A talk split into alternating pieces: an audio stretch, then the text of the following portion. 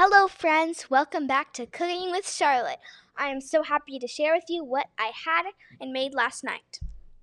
So, what I had was I had these corn, and I have a secret trick to cooking corn. So stay tuned for stay tuned for the next episode to see what that is, because this will change your whole vegetable cooking life. And I know like little vegetables, but it was so good. So what we did was we cooked um we had corn with butter and then we had green beans. They were marinated in bacon. So what we did was we put the bacon down, and then we cooked the green beans in the bacon. It is so good.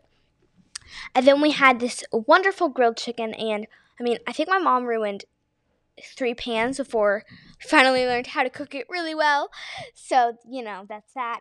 And yeah, um, that's pretty much all and then we had croissants. We got one of those little things. We got a little organic um croissant thing where you just pop it open and then you just roll the croissants up and those were amazing. One time I got croissants and I love them so much because me and my sister eat like three of them. And I left it in the pantry and then I was like, mm, craving a croissant. I went back in there and they all had black mold. Ew, it was so disgusting. But yeah.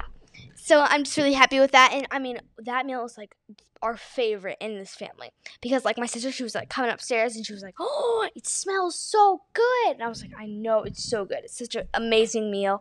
And i i recommend i, I made this one many times and mmm what a good meal that is. So i recommend that you make that meal and really all you have to do is like oh and we also had one more thing i forgot to tell you i'm so sorry heirloom tomatoes. I know they're more expensive than normal tomatoes, but they're so good because we mix them with basil that we cut up in like fine little pieces, and then we put the heirloom tomatoes. I mean, they're just so juicy and flavorful. I just love them. So, thank you for watching and supporting me, and stay tuned for the next episode about my secret to cooking amazing corn the easier and the way that tastes even better. And it's so easy, guys. Thank you. Bye.